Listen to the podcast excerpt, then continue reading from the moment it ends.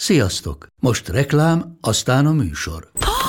Hú, de szép szőnyeg. Új. Igen, tegnap vettem a Diegóban. Ó, és ez a függöny, de szép. Diego! És hamarosan lesz új laminált padló a hálóban. Rátszakott a bank. Csak regisztráltam Diego digitális klubkártyát vásárlás előtt. Csináljunk neked is egyet? Csak egy perc és kész. Regisztrálj te is áruházainkban, vagy a diego.hu oldalon, és azonnal megkapod digitális klubkártyádat, melyel akár 30% kedvezménnyel vásárolhatsz padlóburkolati és lakástextil termékeket. Diego.hu Már meg is kaptam e-mailben. Ez reklám volt, jó volt.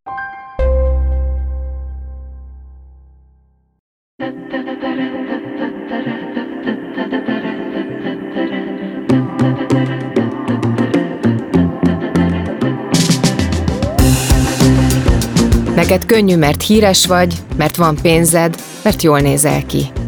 A sportolókról általában azt gondoljuk, hogy nekik minden egyszerű, mert szépek, erősek, egészségesek. Pedig a sikerek mögött rengeteg küzdelem, munka és szenvedés van.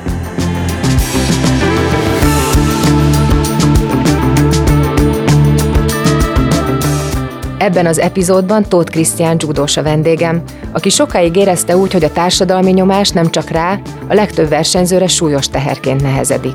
Nem csak fizikailag, mentálisan is erősödnie kellett ahhoz, hogy a Tokiói olimpián bronzérmes lehessen. A megbecsültségről, az elvárásokról és a megfelelni akarásról beszélgettünk. A harmonikus élethez nagyon fontos, hogy olyan emberekkel vegyük körül magunkat, akik hozzánk hasonlóan gondolkodnak, és egy podcast is akkor jó, ha olyan támogató áll mellé, akivel azonosak az értékeink. A neked könnyű legfontosabb partnere a Volvo Autó Hungária. Hogy miért találtunk egymásra, az hallgassátok meg tőlük. Utána pedig rögtön kezdjük a beszélgetést. A Volvo-nak megalakulása óta a világ és a benne lévő emberek a legfontosabbak. Tudjuk, milyen nehéz a gyorsan és folyton változó világunkban helytállni, és hisszük, hogy a harmónia megteremtéséhez főként önismeretre, tudatosságra és időre van szükségünk. Ezért támogatjuk a Neked Könnyű podcastet, és ezért készítünk olyan intelligens, környezetbarát és emberközpontú technológiákkal felszerelt autókat, amelyek a közlekedés minden résztvevőjének, így a benne ülőknek is biztonságot és nyugalmat adnak. Hiszen ha pszichésen kevésbé megterhelő a vezetés, több időnk és energiánk marad az emberi kapcsolatainkra és magunkra, vagyis mindarra, ami igazán fontos.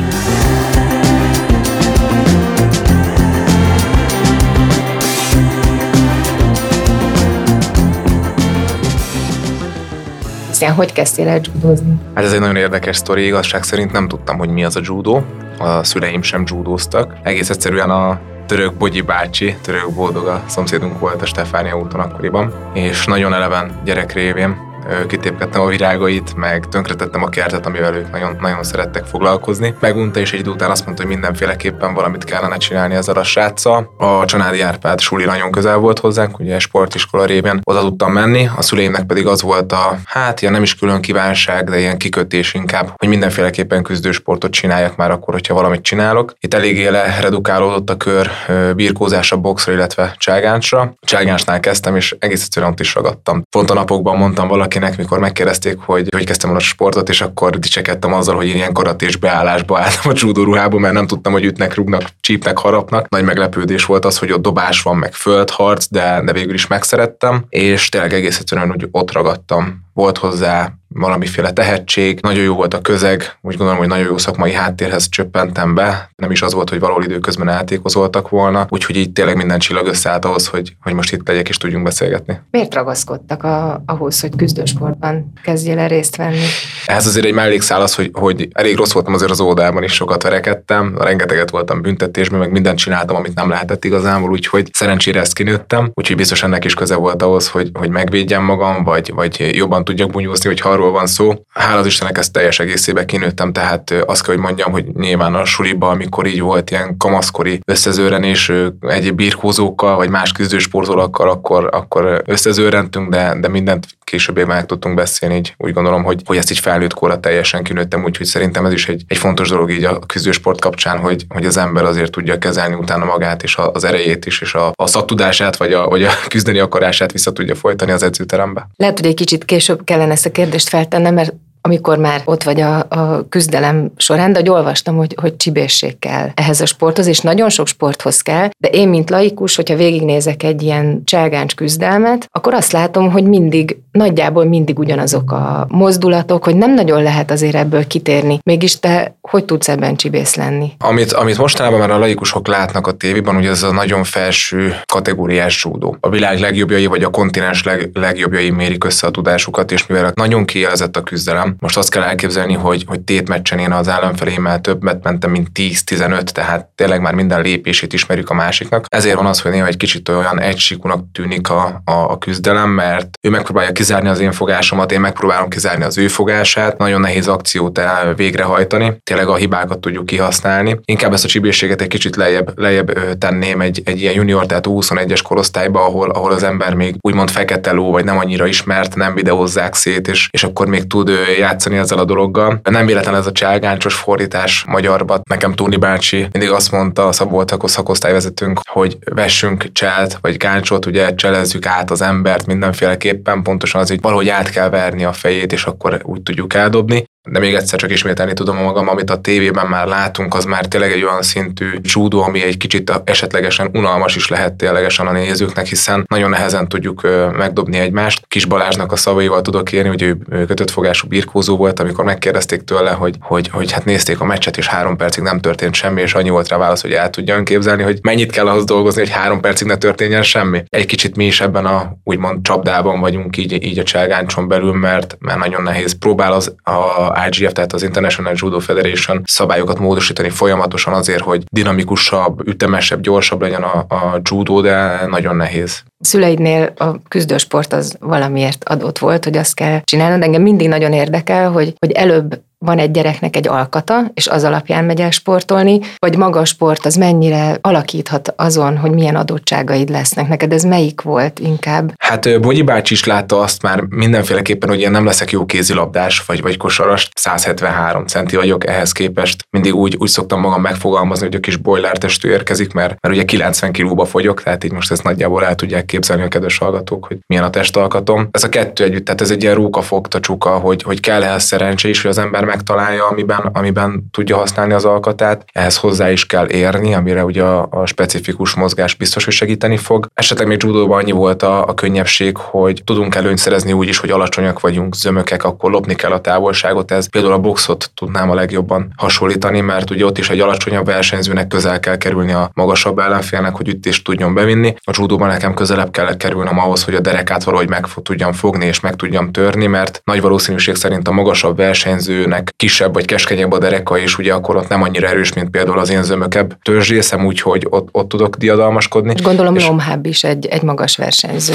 Nem minden esetben, ugye, mert azért ott is van, aki mondjuk ilyen 2 méter 190 centi és uh, ugye 90 kiló, tehát ugye a súlycsoportos sportág révén azért ők is eléggé dinamikusak, de nyilván én azért, azért pattogósabb vagyok, könnyebben el tudok bújni alattuk, ugye, mert, mert eleve már alattuk vagyok, tehát itt nincs is, ahogy mondjam, egy ilyen nagyon nagy magyarázni való történet. Tehát mindennek megvan az előnye és a hátránya, és kifejezetten a mi sportágunkban szerencsére tud, meg tudtam tanulni kezelni a súlypontomnak az irányítását, vagy a hovarakását, meg, meg tényleg megtaláltam azt a fajta stílust, ami az én test alkatomhoz kedvező. Időközben voltak ezzel problémák, mert ahogy említettem, hogy az IGF folyamatosan szabályokat változtat a, annak érdekében, hogy a, a judo az, az biztos olimpiai program maradjon és látható, vagy hát élvezhető legyen a tévében. Ezért például kivették a lábfelszedést. Na, azt el kell mondanod, hogy az mi.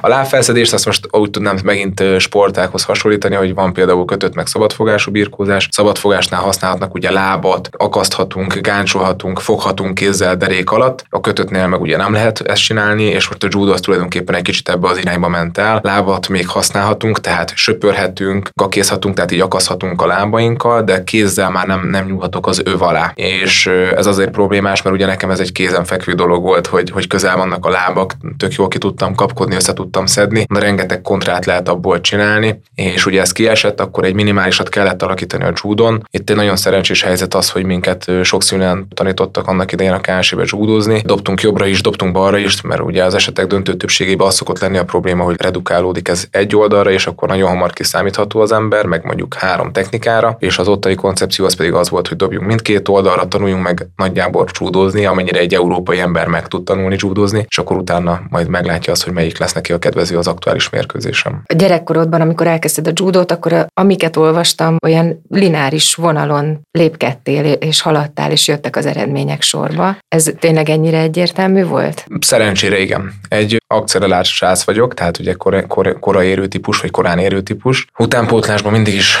erősebb voltam tényleg így a, a, a kortársaimnál. Ennek a hátulütője, hogy hamarabb is fogok valószínűleg kiégni, mint, mint, mint a kortársaim. Mindig tudtam használni az erőmet, tehát például a keleti blokkhoz tudnám magamat hasonlítani, ott ugye rengeteg ilyen hasonló, hasonló kaliberű srác van, hogy 16 évesen úgy néznek ki, mint a 20 évesek, és, és borostársak, és, és tényleg olyan erő, erejük is van, mint egy 20 éves, hát férfinak már tulajdonképpen egy 16 éves gyerekhez képest, és ezt nagyon sokszor tudtam kamatoztatni, viszont nagyon kellett ilyenkor az edzőistába arra, hogy ne az legyen, hogy a tehetséget eltékozlom. Próbáltak mindig a földön tartani. Úgy gondolom, hogy ki is nőttem azt a fajta kezdetleges nagy képviséget, ami, ami a serdülő, illetve az ifikoromat tükrözte, hogy hát ki, ha én nem. Szerintem nagyon jól sikerült. Az, hogy ezt a korai ilyen sikeres éveket úgy tudtuk továbbvinni a, a felnőtt karrierbe, hogy megmaradtam éhesnek, és tényleg szerettem volna még rengeteg eredményt elérni, és, és nem az voltam, hogy ki az, aki, ki, ki ha én nem, hanem hogy hú, menjünk az eredményére, és meg kell csinálni, és, és rájöttem arra, hogy kell szorgalom ahhoz, hogy az ember felnőttben is elérjen valamit, nem elég az, hogy, hogy erős vagy, mert ugye oda már beérnek a többiek. És, és tényleg ez a, a szakmai stáb nagyon kellett. Az az edzői brigád, aki a földön tartott, aki elzavart az edzésről, hogy én úgy éreztem, hogy na, én ma nem akarok technikázni, mert majd megoldom erőből mindig azt mondjuk, ha erő van, akkor van minden. Ez egy ideig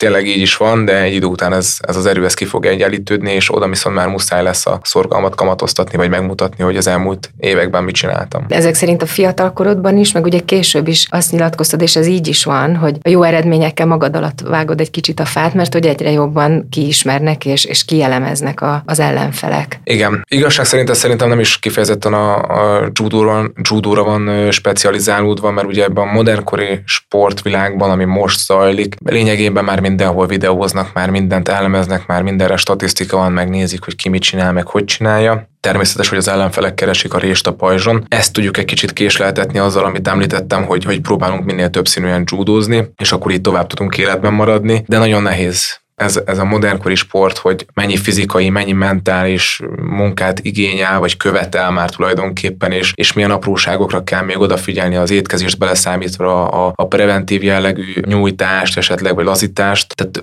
brutális, aki, aki egy olimpiára el akar jutni, és, és, és valamit szeretne ott elérni, bődületesen sok áldozatot kell hozni, de így utólag olimpiai éremmel azt tudom mondani, hogy ez, hogy ez, így, ez így teljes egészében megérte. Rióban 22 éves voltál, fiatalnak számítottál? Az életkor tekintve igen. Azt kell, hogy mondjam, hogy ugye a standard az, az ilyen 26-27, tehát akkor már egy olimpiát megjárt az ember. Viszont ahogy beszéltünk róla, a fizikai állapotban már, már kész voltam arra, hogy a felnőttekkel összemérhessem a tudásomat. Viszont az ottani közeg, ugye ez volt az első olimpiám, és emiatt egy kicsit bánom azt, hogy nem próbáltuk meg Londont előtte, igaz 18 éves lettem volna, de, egy próbát én úgy gondolom, hogy mindenféleképpen megért volna. Nagyon nehéz volt feldolgozni azt, hogy én ott vagyok, hogy, hogy megváltoztathatom az életemet, hogy, hogy ismert leszek, hogy, hogy tényleg a sportágam egy példaképe lehetek, és akkoriban nem volt, aki erre felkészítsem. Volt sportpszichológusom, beszélgettünk erről, de, de úgy valahogy ezt egy rossz útról közelítettük meg. Most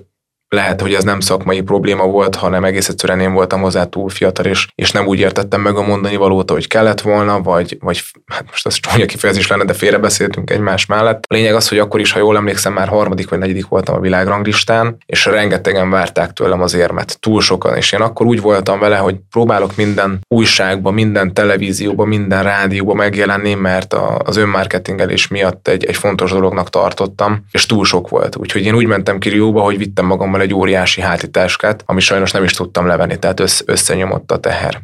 Amikor egy magyar olimpikon kijut az olimpiára, és kint versenyez, akkor inkább a szakma nyomja agyon, a közvélemény. Te hogy érezted, hogy ki, mi az, ami igazából nyomaszt téged? Inkább a közvélemény. A szakma ugye, mivel benfentes tudja azt, hogy, hogy milyen nehéz a judó, tudja azt, hogy, hogy milyen apróságokon, szerencsén, csillagok állásán múlik szinte, mert tényleg akik ott vagyunk, most, most például Tokióra tudok egy kicsit visszaemlékezni, ott mondjuk egy 15-en voltunk esélyesek arra, hogy azt a négy érmet, amit a 90 kilóban odaadnak, mert ugye nálunk két harmadik van, remélem ezt így nagyjából mindenki tudja.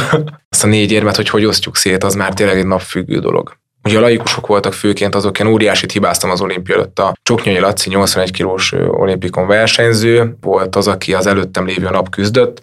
Nagyon jóba vagyunk, akkor is nagyon jóba voltunk. Ő, ő vett a szárnyai alá, amikor én a felnőtt válogatotthoz kerültem. Folyamatosan szinte szobatársak voltunk, rengeteget edzettünk, illetve húztuk ki egymást a, a pácból. Tényleg egy, egy nagyon közeli kapcsolatot ápolunk a mai napig is. Ez tökéletesen tükrözi, hogy például a fiam keresztapja, nagyon-nagyon-nagyon, hogy mondjam, leszólták, és engem, nekem nem mondta senki azt, hogy, hogy Krisz, figyelj, ha kimész az olimpiára, akkor, akkor ne nézeges Facebookot, mert nem lesz jó. És ugye ilyenkor rengetegen jöttek oda a Lacihoz, és tényleg én úgy, én láttam azt, hogy ő mit csinált végig az egész karrierje során, tehát nem abban a két, három, négy, öt napban, amíg kiment Rióba, meg nem az elmúlt egy-két évben, hanem tényleg visszamenőleg egy tíz évre, amíg, amióta az eszemet tudom, hogy láttam, hogy ő mit csinál, hogy mekkorát fogy, mennyit küzd, sérültem, mennyit edz, sőt, még annál is többet, mint amit kellett volna és lehúrogják az emberek. Én nem is kifejezetten arra lettem mérges, hogy utána engem szétkaptak, hanem, hanem arra, hogy a barátomat, az egyik válogatott társamat úgy kikezdték, hogy eleve az már felnyomta bennem a pumpát. És ugye amikor egy tragikus judóval meg tudtam verni egy, egy kenyait, ami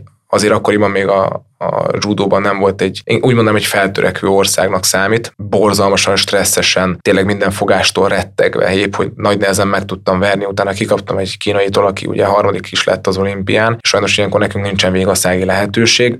Lejöttem a szőnyegről, és ott, ott a, a parazsat egy kicsit meglögykölték olajjal, azonnal kellett a kamerák elé menni, felfokozott állapotba. Hát most azt el lehet képzelni, hogy, hogy amire én készülök, és ott vagyok 22 éves titánként, és tényleg nem voltam arra felkészülve, hogy ott mit kaphatok, vagy mi jön, vagy mi nem fog jönni. Ott elkezdtek olyan kérdésekkel bombázni, hogy én nyíltan és, és őszintén nekiálltam mindenre válaszolni.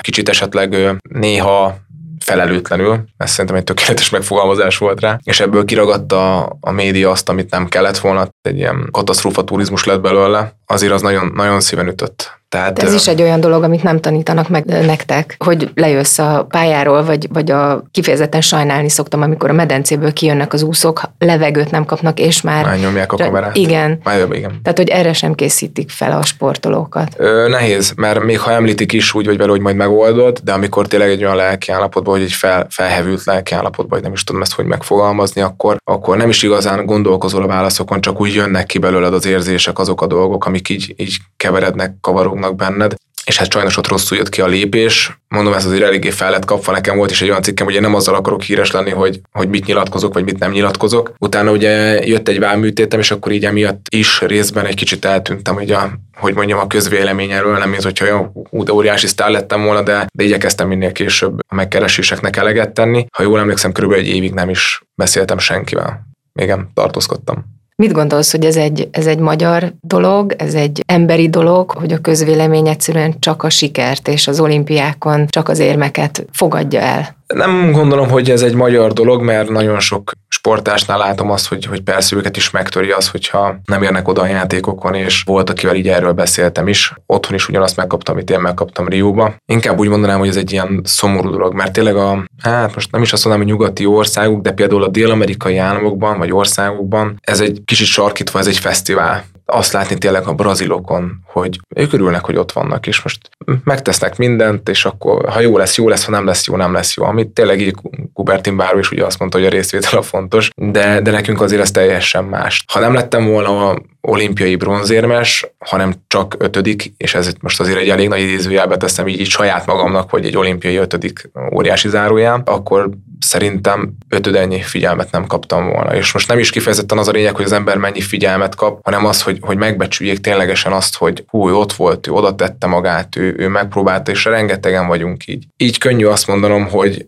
akkor is meglettem volna elégedve a munkámmal, ha csak egy olimpiai ötödik vagyok, mert tényleg az a szerencsés helyzet áll fent, hogy az érmet azt, azt haza tudtam hozni, de akinek például tényleg csak egy olimpiai ötödike van, megint egy nagyon nagy zárójelet szeretnék tenni, ők azért elég rosszul viselik azt, hogy nem sikerült azt megcsinálni, ami az álmuk volt, ami a céluk, és teljesen más figyelmet kap egy, egy olimpiai ötödik, mint egy olimpiai bronzérmes, és ha csak azt nézzük, akkor egy vesztes meccsel van több egy, egy olimpiai ötödiknek, mint egy olimpiai bronzérmesnek. Nem néznek az emberek a, a mögé, hogy mennyit kell ezért dolgozni? Ha látnak egy hőst, akkor ez a hős az úgy legyen készen, és nem, nem akarják látni mögötte a küzdelmet. Én saját tapasztalásból tudom azt mondani, hogy azért ez egy nagyon nagyot fordult így Tokióra. Most ebben is benne van az, hogy most a, az érem másik oldalán voltam, de csak vissza, visszamondani tudom, amit eddig mondtunk, Rióban nagyon kikezdtek, Tokióban meg nagyon örültek annak az olimpiai bronzéremnek, amit szereztem, és hozzá kell tennem azt, hogy például mind a két olimpiára többé-kevésbé ugyanúgy olyan, ugyanolyan elszántsággal, ugyanolyan motivációval és harci kedvel készültem. Mi minden volt a különbség Rio és Tokió között? Itt, itt a kor hogy megértem rá, megfizettem a tanulópénzt trióba, készen álltam a versenyre, még összetettebb lett a szakmai stáb, elfogadtam azokat a szakirodalmi tényezőket, amit a, a szakemberek, akik mellém álltak, betartattak velem, tehát tényleg a súlyom, a mentál coaching, a, a gyógytorna, a pihenés, ott a feleségemnek is rengeteg szerepe volt ebben. Mindig pankát úgy mondtam, hogy elsősorban a feleségem, és közvetlen mögötte ott van, mint, mint stábtag. Nagyon kellett az, hogy, hogy mennyit főzenek rám, hogy, hogy a gyerek gyereket elvigye, hogyha pihennem kell, mert ugye azért két edzés az eléggé megterhel, és hát olyan voltam, mint egy jó lakott napközis. Nekem délután muszáj volt aludnom egy másfél órát, hogy a, a délután edzést meg tudjam csinálni rendesen. Nagyon szeretem, hogyha vállon veregetik a sportoló feleségeket. Igen, ez egy nagyon fontos dolog visszatérve az olimpiára, erre meg kellett térnem. Ez, ez szerintem a legfontosabb. Az, hogy nem volt néző, és, és kicsit zártabb volt a dolog, azt meg a Nyárdán Tamásnak köszönhetem, hogy ezt így túlvészeltük, és, és oda tudtunk erre figyelni. Ő volt a, a mentálkócs, aki segített felkészülni Tokióra. Mert amúgy az így nehezebb volt neked, vagy könnyebb? A legnagyobb problémám az volt az egésszel, hogy nem tudtuk, hogy, hogy lesz-e olimpia. A kételj, volt a legnagyobb gond. Úgy gondolom, hogy minden sportolónak a nevébe ezt így nyíltan állíthatom, mert az is jobb lett volna, hogyha azt mondják, hogy igen, 21-ben lesz, tehát egy évet ö, csúsztatják, de az, hogy mondták, hogy igen, most lesz, következő héten mondták, hogy át nem lesz, akkor hogy utána tüntetés van, fellángolt a Covid, és a többi, és a többi, ez szörnyű volt. És elkezdtem demotivált is. Hát depressziós nem voltam azért, de, de depresszív hangvételű lettem viszonylag nagyon hamar így a 2020-as év elején, és a 21-es év elején is nem találtam magam, nem tudtam, hogy miért edzek. Azért naponta kétszer megdögleni már, bocsánat a kifejezésért, úgy, hogy nem tudod, hogy mikor lesz verseny, hogy hol tudod megmutatni azt, hogy te mire készültél, hogy biztos kvótával lehet, hogy nem indulsz az olimpián, és, és ahogy ugye erről szintén beszéltünk már, nem biztos, hogy lesz több lehetőség. Közel se biztos az, hogy 24-ig még az ember ki tud jutni még egyszer. Azért ez nagyon egy, egy demotiváló közeget teremtett uh, szerintem az egész sportvilágra. És hát jött Tamás, le is szeretném szögezni, hogy ha nincs, akkor, majd ha ő, ő, ő nincs, akkor, akkor nincs érem. Tehát... Ez volt az a pont, amikor azt érezted, hogy kell segítség, valamilyen külső segítség, hogy a lelkedet helyre rázza? Nagyon, nagyon jó lenne azt tudnám mondani, hogy ezt én, én, én intéztem, de igazság szerint itt a Gábornak, Páncél Gábornak a az edzőmnek az érdeme az, hogy, hogy látta, hogy mindenféleképpen bele kell nyúlni valahol. Tehát készen voltunk úgy nagyjából 80-90 százalékosan fizikálisan, technikailag is körülbelül ezeket a százalékokat tudnám mondani, viszont semmit nem érünk vele, ugye, hogyha a fej nincs ott. És Tamással már régóta ismerik egymást, én is ismertem a Tamást, de ilyen megközelítésben még sose beszéltünk, tehát úgy, hogy, hogy ő coachingol engem olyan nem volt. Ő amúgy judozott, formagyakorlatokat csinált, többször, tényleg többször találkoztunk, és akkor így Gabi felvetette ezt, először, először Tamásnak, meg nekem is, Nyilván mind a ketten belementünk, én úgy voltam vele, hogy hát ebből veszíteni nem tudunk, mert, mert ennél rosszabb a helyzet ilyen értelemben már nem lehet. Nagyon sarkítva nem, nem mondanám azt, hogy csőttömeg voltam, de, de le voltam lombozva szó szerint. És akkor Tamás megjött, elkezdtük ugye ezeket a közös hát első körben beszélgetéseket, aztán szép lassan belemélyültünk így a, a mentál coaching részébe, akkor elkezdtünk feladatokat csinálni. És Milyen itt, feladatok volt? Igen, azt felépítve akarom mondani, mert mindig vicces, hogy, hogy amikor először úgy leült velem szembe, sose fogom elfelejteni, a, a KSI-nek a tárgyaló termébe voltunk, és mondta a dolgait, most ilyen, ilyen mondatokra jutnak hirtelen eszembe, hogy, hogy a mentális rész az ugyanúgy fejleszthető, mint a, a fizikai, hogy ha azt szeretnénk, hogy nagy bicepsünk legyen, akkor sokat bicepszezünk, ha azt szeretnénk, hogy, hogy jó legyen a fejünk, akkor nagyon sokat kell ezzel foglalkozni. Hát én meg ott csönd, csöndbe ültem, és, és mindenkinek azt mondom, hogy így, így nem tudtam eldönteni, hogy most kattos az ember, vagy nem kattos. Tehát így Tamást felhívtam már, jó párszor elnézést kértem ezért a kifejezésért, de így nem mondom, mondom, persze, Tamás, persze, persze, persze. Elkezdett mondani olyan dolgokat, hogy ez is egy tök egyszerű dolog. Kérdezte, hogy mitől félek. És hát, hát mondom, attól, hogy rossz napom lesz pont a versenynapomon. És kibontotta azt, hogy a rossz napot azt igazából te magadnak alakítod. Tök jól elmagyarázta, hogy azt nincs egy felsőbbrendű ember, vagy a szomszédod, hogy, hogy ő azt mondja neked, hogy Krisztián, neked most 28-án, akkor volt a versenynapom, 28-án neked rossz napodnak kell legyen. És így ültem, és és figyelj, ezt el kellett fogadni. Hajlamosak az emberek belemenni abba, én is eléggé hajlamos voltam arra, hogy valami nem úgy rosszul keltem, áh, ez a nap, ez az egész egy kuka. És így ezt magadnak mondott. Ez, Könnyebb másra fogni. Igen, nem? igen, ez egy, ez egy tényleg egy ilyen kis kibúvó, vagy egy, egy ilyen menekülő vár lehet az, hogy megkérdezik, hogy miért nem sikerült, hát nagyon rossz napom volt. És vevő voltál végül is az ő coachingolására? Tehát, hogy mennyi időt telt el addigra, hogy nem gondoltad, hogy ő kattos?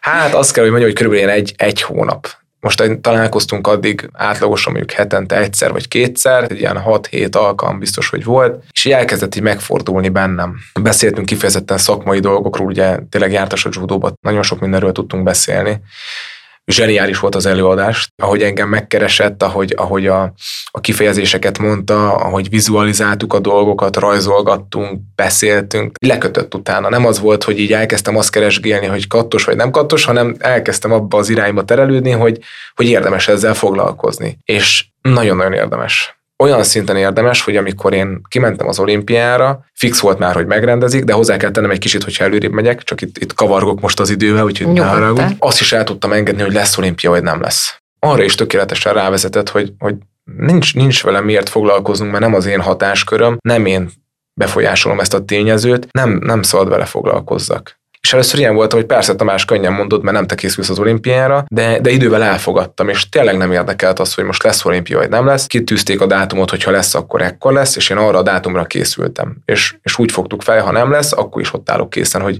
hát ma lett volna, de sajnos nincs. És kimentem az olimpiára, az első nyolcat a világranglista, vagy az olimpiai ranglista alapján szétdobják, az azt jelenti, hogy csak a legjobb nyolcban találkozhatunk egymással. Ez egyfajta könnyítés azoknak, akik folyamatosan pontokat gyűjtöttek, és ugye mégse az van, hogy, hogy nem tudom én, ha az első orosz, és én vagyok a második, hogy szerencsétlen helyzetben mi kezdünk, és valamelyikünk azonnal kiesik a versenyről. Nem volt bent a, a legjobb nyolcban a Japán, ugye hát a sportágunk is hazája, ezt most mondanom se kell, hogy ott, ott milyen szintű és mennyiségű csúdós van, illetve olimpiai bronzérmes kórai. Ő kettő, ketten nem voltak benne a nyolcba, akiket rohadtul nem akartam. Tehát úgy voltam vele, hogy se első meccs, se második meccs nem akarom őket soha látni. Nem fekszik a stílusok, stílusuk, nagyon nehéz kezdés azért egy japánnal menni, nem, nem akartam. Hát nem imádkoztam, mert nem, nem tartom magam hívőnek, de, de úgy nagyon-nagyon törekedtem arra, hogy hogyha egy kicsit hozzá tudok ahhoz kap, kapizsgálni így, így fejbe, hogy jaj, ne jöjjenek, ne jöjjenek, ne jöjjenek, akkor, akkor nem jönnek. És hát nyolcba bejött a Japán. Az azt jelenti, hogy az első meccsen már mentem egy menekült státuszú sráccal, egy kongói származású, nagy benga, fekete srác volt, tényleg olyan alkattal, amikor úgy mértünk, így néztem, mondom, ez kovász lesz, és második meccsen nyolc közébe jött a Japán hát teljes csőd, tehát ami addig fel volt építve mentálisan, azt úgy, ahogy van a sorsolás kukára vágta. Nem nagyon szokott stresszelni az, hogyha ha megnézem a sorsolást, független attól, hogy nehéz vagy nem nehéz, de hát egy olimpia más. Tehát ezt mindig mondják, ez közhely, hogy az olimpia az teljesen más. Megnéztem a sorsolást, fú, tele a gatya, teljes dráma, mindent. Átmondom, ezt nem hiszem, elmondom, megkaptam a japánt nyolcba. Ez mondom, nagyon meleg lesz. Első dolgom, hívom Tamást Tamás felveszi a videóhívást, kint ülök a teraszon Tokióban, letámasztom a telefont, ott ülök, mint egy hülye gyerek, kifejezésért fortyogok az idegtől, hogy mondom, ennyi szerencsém nincsen, hogy mondom, végig szenvedtem ezt az öt évet, hogy kiussak, tényleg túlszárnyaltunk mindent, és, és akkor oda teszik a japánt. Tamás felveszi mosolyogva a telefont, mosolyog, röhögött kávé. Mondom, Tamás, nem láttad a sorsolást? Ne, de láttam, mi a baj? Hát mondom, szerinted mi a baj? Hát mondom, itt az ember, akit rohadtul nem akartam a japán. Röhög tovább. Hát mondom, le fogom tenni. Tudod, mert ilyen volt. Na mondom, hát ez nem igaz. És ide jövünk vissza, itt térünk vissza a kérdésedhez, hogy, hogy mi a legnehezebb ezekkel az emberekkel szemben. Az egyik az az, hogy több millióan judóznak Japánban. Nyilvánvalóan tudja azt az ember, hogy ha egy japánt oda tesznek az olimpiára, az a több millióból az egyik legjobb. Ez az egyik probléma a japánokkal, illetve hát a koreaiakkal is, ők is hasonlóan képviselik a sportágat. A másik pedig az, amiről Tamás zseniálisan ismételte letterált, hogy beszéltünk erről, hogy na mi van a Japán? Hát Tamás Japán, hát fú, Balos nagyon jól mozog, zseniális, több millióból kiválasztották, otthon fog versenyezni. Jó, szóval fordítsuk meg, jó? Ha, na jó. Te egy világklasszis versenyző vagy. Ezzel a mai napig nagyon nehezen tudok azonosulni. Ez egy nagyon fontos dolog volt, hogy ezzel azonosulnom kell a mai napig nem megy. Tehát elfogadom, hogy az egyik legjobb versenyző vagyok, oké, de ez a, ez a világklassz is nekem egy, egy kicsit sok. Jó, mondom, menjünk tovább, mert mondom, ezt, ezt tudod, hogy mi erről a véleményem, hagyjuk. Jó, és jó, akkor beszéljünk a srácnak a belső szerveiről. Na mondom megint, már visszatértem oda, hogy most megint kattos, vagy nem kattos. Tehát nem, nem tudtam eldönteni. Agya van, van, neked van, tüdeje van, van, mája van, így végigmentünk rengeteg belső szervem, és így beszélgettünk, de még mindig nem értettem, hogy mire akar kiukadni, és akkor mondta, hogy na akkor mi a problémát? Hát ugyanolyan ember, mint te. Azért, mert neki JPN van a hátára írva neked neked meg hun, mi a, mi a különbség? És tényleg így, mint, mint egy villámcsapás, így eloszlattak a kételyek, ilyen mesébe illően, úgy, ami rajtam volt stressz, hogy Istenem, ezt nem hiszem, hogy miért így, miért úgy, egyből hívő lettem amúgy, de miért így, miért úgy, akkor még hozzátette az, hogy azért az nem mindig előny, hogyha ő otthon van az olimpián, és ez így is volt. Előtte nem tudtam megvenni ezt a japánt, kétszer mentünk, mind a kétszer kikaptam, és láttam az arcán a bemelegítő terembe, hogy valami nem jó.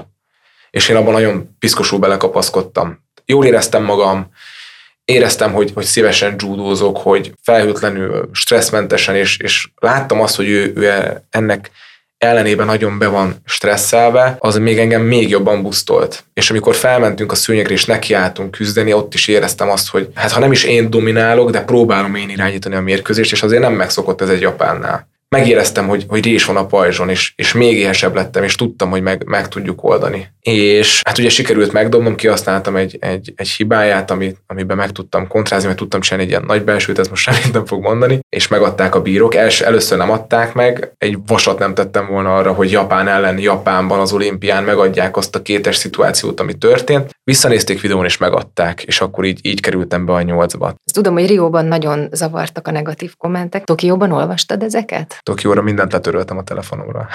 Média felületekkel nem szeretek foglalkozni. Mindent letöröltünk, ami, tehát a Viber-t hagytam fent, hogyha a családdal szeretnék beszélni, hogy valamilyen probléma van otthon, akkor, akkor azon keresztül elérnek és abban a két hétben, bő két hétben, amikin voltunk egyáltalán nem is foglalkoztam se Facebookkal, se Instagrammal, semmilyen felülettel. Nyilván, hogyha ha Chrome-ban bementünk, akkor ugye ott dobál ki cikkeket, ami neked ajánlott, akkor ott láttam, hogy mit tudom én, hasamra csapok a hosszú katinkával, valami van, de, de már direkt nem is nyitottam meg. Már magából a, a címből láttam, hogy itt valami csúnyaság lesz, úgyhogy inkább elengedtem a dolgot. Párizs? Tervezem. Pont 30 éves leszek, mindenféleképpen szeretnék még oda kijutni, és hát akkor utána szép lassan elengedem a rontot, mert, mert azért már úgy érzem, hogy se, se fejben, se testben már azért annyira nem bírom. A kócsot, Tamás, mondott olyan praktikát, ami azonnal tud működni, hogyha valami nyomaszt, mondjuk az elvárások? Igen, vizuálisan én sokkal jobban szeretek így elképzelni mindent. Tényleg mindent rajzoltunk, mindent elképzeltünk, mindenhez kötöttünk valamit. És nekem a legjobban, ami bevált, úgy gondolom, hogy ezzel semmilyen óriási titkot nem, nem fedek fel, az az, hogy a, ha bármilyen kételje van az embernek, az jelenjen meg egy arc nélküli szellem formájában. Egy ilyen sötét füstből, ahogy én elképzelem, most ez tényleg mindenkinek teljesen egyéni dolog. Én ezt úgy képzeltem el, amikor, amikor hirtelen valami kételj elém szállt, hogy ez a kételj megtestesült egy, egy, egy sötét színű szellem képében, ami az én utamban állt. Én elképzeltem egy hegygerincet, amin sétálok felfel a csúcs felé, és ezt a két tejt le kellett róla löknöm. És akármikor így probléma volt esetleg pont a mérkőzés előtt, vagy közben, amikor éppenséggel mate volt, tehát ruhaigazítás, vagy visszasétálás a kiinduló pozícióba, és megjött a kis kételjem, akkor már rutinosan, tudatosan vártam, hogy jönni fog, azonnal így átkonvertáltam, vagy átvetítettem ebbe a szellemformába, és elképzeltem egy pillanatra, így kiszakadtam a közegből, sétálok felfel a csúcson a hegygerincel, le kell lökni. Fogtam, lelöktem, és, és tök jól elszállt. Így tényleg nem az volt, hogy hát volt, amikor ilyen állóháborút vívtam, sorba álltak a szellemek, és mentem előre, mint valami rossz mellúszó, de nekem ez nagyon jól bevált. Nekem ez egy, ez egy nagyon-nagyon jó és könnyű praktika volt. Ezt el kellett sajátítani, tehát persze erre azért készültünk tudatosan sokszor, sokszor, de amikor kellett, akkor tök jól tudtam alkalmazni. Ez fantasztikus, hogy ilyen gyorsan tudta. Tehát, hogy ezek másodpercek tulajdonképpen, nem amíg, amíg megkötöd az övedet, vagy meg, megigazítod a ruhádat. Igen, hát tényleg, tényleg ez azért gyakorlás. Tehát így most egyből nem fog menni az, hogy jó, dobjuk, lökjük le a szellemet. De mondom, ez így úgy lesz a legjobb a mindenkinek, és ez persze nem csak a sportoló életben igaz, hanem ha bármi gond van a munkával, autóval, vagy valami, tehát tényleg így hirtelen probléma üti fel a fejét, akkor képzeljenek el egy olyan dolgot, ami nem szimpatikus, vagy egy kicsit ilyen, hogy mondjam, negatív hatása van az aktuális emberre nézve, sétáljon fel fel a hegygerincen és lökje el maga elől, és menjen tovább. Ha érdekel az előbbi téma pszichológiai háttere, hallgass meg a szünet utáni rövid beszélgetést. Vendégünk Els Tipkovics Erika pszichoterapeuta, aki a Személyiségfejlesztő Akadémia vezetője.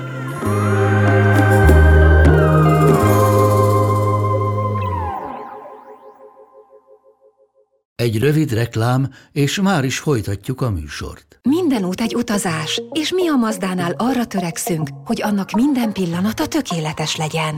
Mazda CX-5 utolsó széria, 194 lóerős, két és fél literes mild hibrid benzinmotorral, akár milliós kedvezménnyel, vagy kedvező finanszírozási feltételekkel elérhető. A finanszírozást az Euroleasing nyújtja, THM 4-től 4,9%-ig. A tájékoztatás nem teljes körű, a részletekről érdeklődjön márka kereskedéseinkben. Mazda, Crafted in Japan. Vége a reklámnak, folytatjuk a műsort.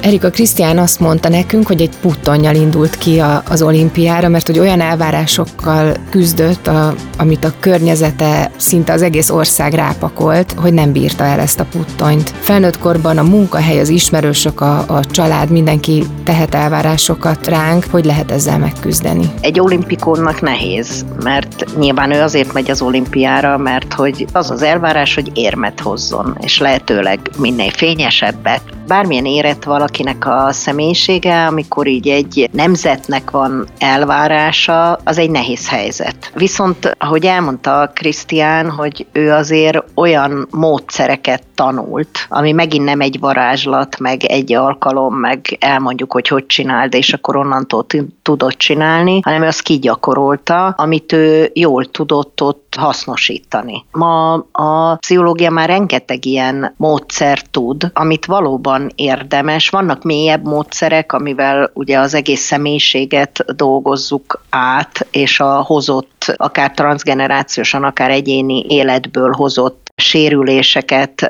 dolgozzuk át, de, de vannak olyan módszerek is, amik ilyen úgynevezett tüneti kezelések, amik nagyon sokat tudnak segíteni mondjuk egy adott helyzetben, amikor nagyon koncentráltnak kell lenni, hogy le tudjam rakni azt a puttonyt, amiről beszélt, meg kérdezel most te is, ugye az elvárásokat, és el tudom-e hinni azt, hogy én tudok menetelni az utamon, és hogy tudok-e ebben a helyzetben úgy jelen lenni, hogy ott a legjobbat teljesíteni. Lerakni és legyőzni a félelmemet. Csak ugye azt kell tudni a félelemről, hogy nem attól tudjuk legyőzni, és ez a legfontosabb, ha elfolytjuk magunkba, és úgy csinálunk, mintha nem félnénk semmitől, hanem ha szembenézünk vele. Azt kell tudni, hogy a, a képi memória az fejlettebb. A vizualitás az egy az egy jobb féltekéhez kötött valami, tehát hogy sokkal spontánabb tudok lenni, hogyha így nézek szembe a félelmemmel, hogy megyek a célom felé, és ha ott engem akadályoz valami, azt én le fogom győzni azzal, hogy szembenézek vele, és közben meg tudom ezt csinálni vizuálisan.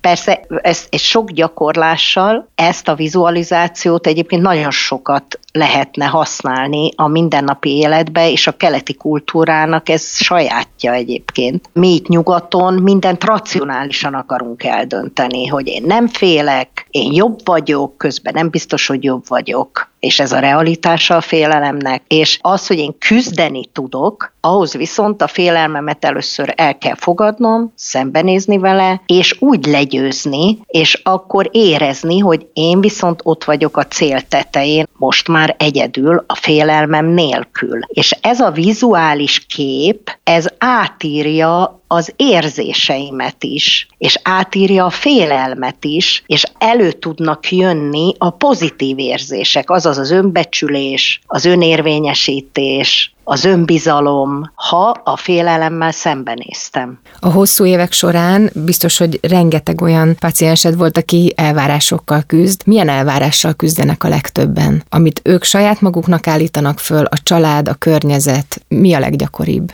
Mindenféle elvárás van. A leghétköznapi, hogy mennyit kell keresnie egy férfinek, egy még ma is a mi kultúránkban itt van, hogy egy férfinek el kell tartani a családját, és ezért a férfiaknak például a munkanélküliség az egy sokkal nehezebben elviselhető trauma, mondjuk, mint egy, egy nőnek, ha munkanélkülivé válik. És egy csomó elvárás, hogy a, ugyanúgy a gyerekeinkkel, hogy hányasra tanuljon, hogy csak a jó bizonyítványa jó, és hogy hol mi a jó. Ugye nagyon sok családban csak a kitűnő a jó, holott mindenből nagyon nehéz kiválónak lenni. Van, amiből sikerül, van, amiből nem, és hogy, hogy ezek az elvárások, ez én azt gondolom, hogy ma a gyerekeket is küzdésre kell nevelni. Küzdjön, de nem elvárásokra. Küzdjön egy versenyen, és teljesítsen a legjobban, de főleg, ha a csapatsportba játszik, akkor ott még nehezebb, mert hogy a többieken is múlik, hogy most egy meccset megnyertünk, vagy elveszítettük. De az, hogy mindenki legyen ott jelen,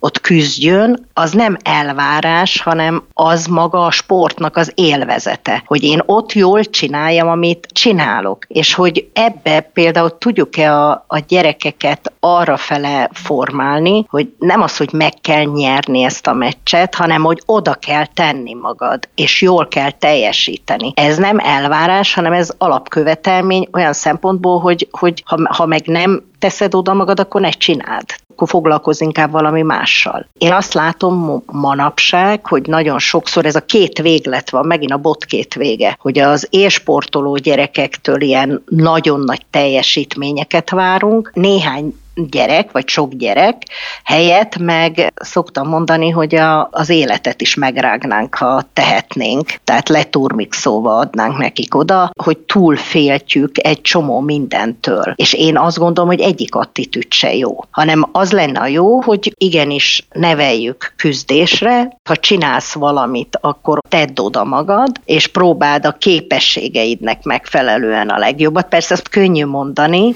de nagyon nehéz csinálni, hogy tényleg a gyerekemtől is a képességeinek megfelelően várjak el dolgokat. Ha ő egy középszintű versenyző, akkor abba ő nagyon jó, és annak tudunk-e örülni, azt tudjuk-e elfogadni, azt tudjuk-e ott a jelenbe lenni, mert hogy, hogy ez a legfontosabb, ugye ma nagyon divatos ez a mindfulness is, uh-huh. ami ugye a tudatos jelenlétnek fordítjuk magyarul, ami azt jelenti, hogy, hogy az életünk nagy részében ugye vagy a múltba vagyunk, azon marcangoljunk magunkat, hogy fú, elrontottam ezt a meccset, elrontottam ezt a teljesítményt, nem jól csináltam, stb. Vagy a jövőbe vagyunk, hogy hogy fog engem az meg az legyőzni, hogy fog engem megfej, ki fogok kapni, vagy, vagy, vagy éppen nyerni fogok. És hogy nagyon nehezen csináljuk azt, hogy hogy a jelenbe legyünk. Pedig minden agykutatás azt mutatja, hogy a jó teljesítményhez is az kell, hogy a jelenbe tudjak lenni, hogy most én itt vagyok, nekem ez a dolgom, én ilyen lehetőleg a legjobb mentális állapotban vagyok itt, és a legjobb testi állapotban, mert ez a kettő ez számomra elválaszthatatlan, és hogy ebben az állapotban én itt minél jobban érezzem magam, minél jobban flowba tudjak lenni, ugye a flow az azt jelenti, hogy, hogy örömmel teszem azt, amit csinálok, és nem félelemtől vezérelve, vagy szorongástól vezérelve, hanem én ezt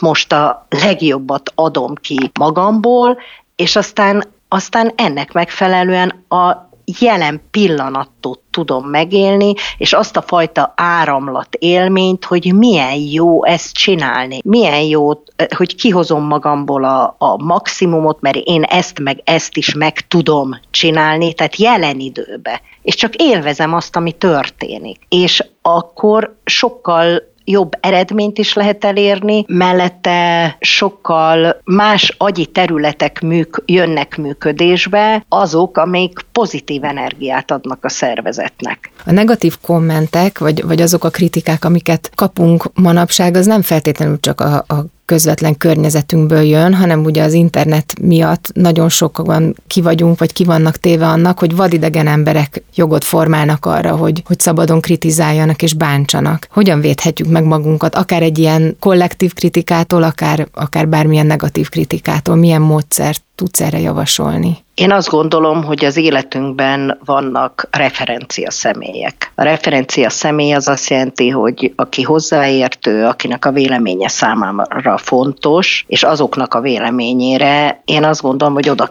kell figyelni, vagy jól tesszük, ha, és az se az, hogy rám olvas, én meg bólogatok, hanem kölcsönösen együttműködésben megbeszéljük azt, hogy, hogy igen, ebből én is mit látok úgy, meg az is, a másik is, és hogy mi az, ami segíti az életemet. Tehát, hogy ezek a referencia személyek, és ezek ugye legelőször a szüleink, aztán mondjuk sportolóként az edzők, a tanárok, ott azért ezeknek a figyelembevétele az hasznos lehet. Na most én azt gondolom, hogy a kommentek is egy projekció, főleg mikor valaki név nélkül, tehát hm. csontvázi eligére, vagy bármilyen szimbolikus névvel ellátva, ott az egy olyan erős projekció, az azt jelenti, hogy a saját uh, sikertelenségemet, vagy elégedetlenségemet, tehát a saját problémáimat vetítem bele valamibe. És én, én azt gondolom, hogy az lenne egy jó világ, egyébként, hogyha ha mindenki önreflexíven először magába nézne, magával foglalkozna, hogy ő mit tett le az asztalra, meg mit vár másoktól, különösen úgy, hogy vadidegenek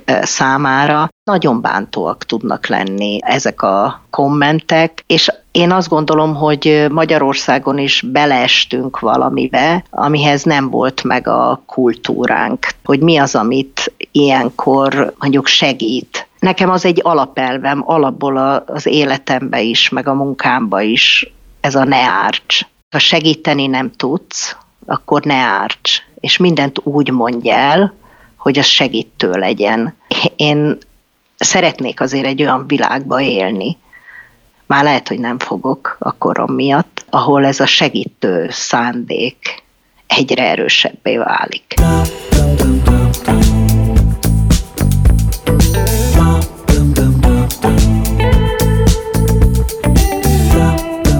A Neked Könnyű podcastet hallottátok. Azért indítottam el ezt a műsort, mert ha jobban értjük a belső működésünket, akkor nyitottabbak vagyunk egymás felé. És persze közelebb kerülünk saját magunkhoz is.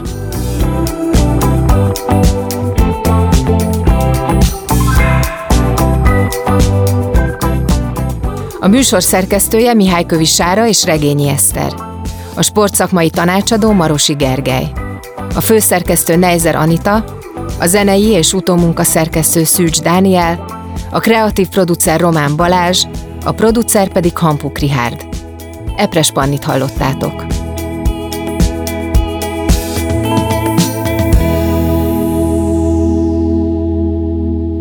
Beaton Studio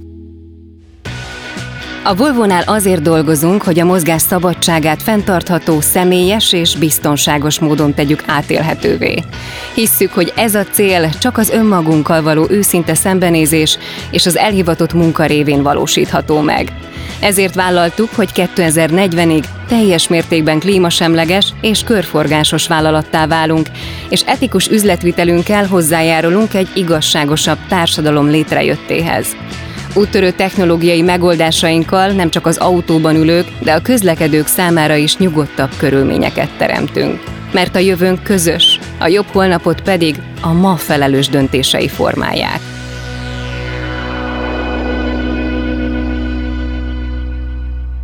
Ez egy Béton podcast.